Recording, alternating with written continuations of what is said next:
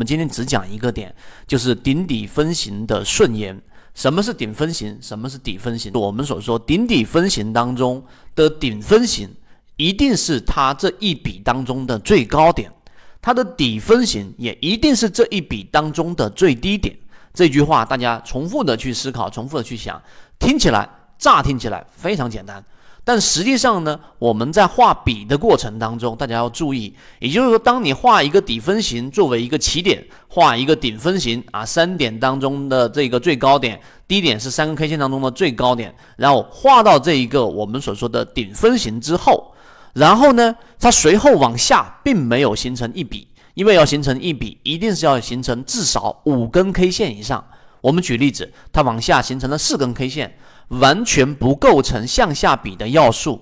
这个时候呢，它又往上又形成了一个比前面的顶分型更高。圈子从2016年到现在都分享模型，一方面是自己记录自己的交易系统，另外一方面可以帮助大家建立完整的交易系统。系统进化模型可以一步关注泽西船长公众平台的这个顶分型。那这个时候该怎么处理？大家知道吗？那一定就是这个顶分型往右侧顺延，因为我们刚才所说的上一条的这个定理，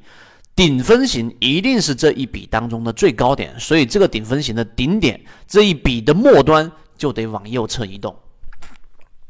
就这么简单。这样的错误是千万在画笔过程当中不能去犯的错误。那当然底分型也是一样，同理，如果你已经画出了一个底分型，也已经构成了一个一笔的要素，然后它并没有形成完整的向上一笔，它没有向上一笔，它直接又往下形成了一个更低的底分型，那么你这一笔就得顺延。